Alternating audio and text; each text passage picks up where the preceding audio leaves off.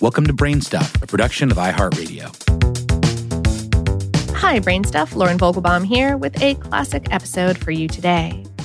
Lots of mental health issues can be treated by pretty conventional therapies or combinations of therapies, but some patients experience more severe cases of things like depression.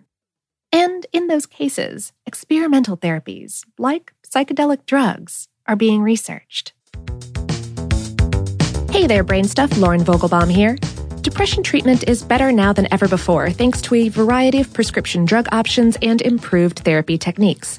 But in some cases, these proven therapies fall short. However, magic mushrooms just might be the key to giving those with depression some much needed relief, according to a recent study by researchers at Imperial College London.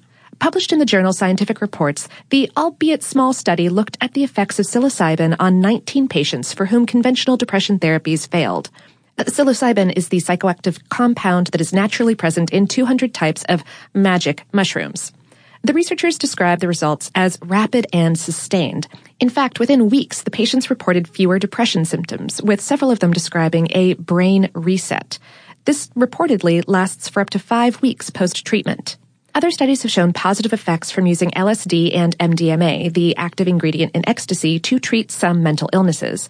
But this is the first study to look at the effect of psilocybin on depression. Dr. Robin Carhart Harris, head of psychedelic research at Imperial and leader of the study, said in a press release, We have shown for the first time clear changes in brain activity in depressed people treated with psilocybin after failing to respond to conventional treatments.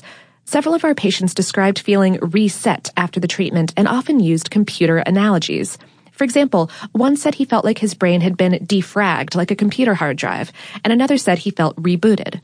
Psilocybin may be giving these individuals the temporary kickstart they need to break out of their depressive states, and these imaging results do tentatively support a reset analogy. Similar brain effects to these have been seen with electroconvulsive therapy which, by the way, is not as scary as it looks in movies and can be a real help to those for whom other therapies don't work. In the study, participants were given two doses of psilocybin a week apart.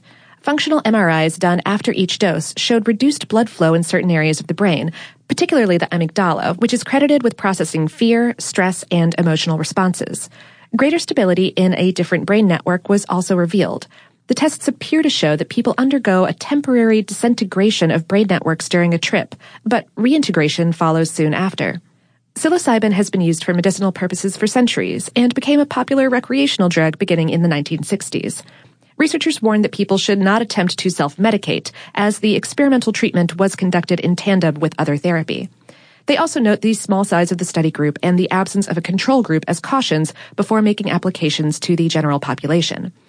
However, the study authors write, Accumulating evidence suggests that psilocybin with accompanying psychological support can be used safely to treat a range of psychiatric conditions, including end of life anxiety and depression, alcohol and tobacco addiction, obsessive compulsive disorder, and most recently from our group, treatment resistant major depression. They plan to test psilocybin against a major antidepressant in another trial. Despite these positive results, psilocybin can also cause some pretty crazy side effects like panic attacks, paranoia, strange reactions, and outbursts. Also, eating the wrong mushroom to get high may result in poisoning, so seriously, don't undertake this treatment on your own. Today's episode was written by Alia Hoyt and produced by Tristan McNeil and Tyler Klang. For more on this and lots of other topics about brain stuff, visit howstuffworks.com. Brainstuff is a production of iHeartRadio. For more podcasts from iHeartRadio, visit the iHeartRadio app, Apple Podcasts, or wherever you listen to your favorite shows.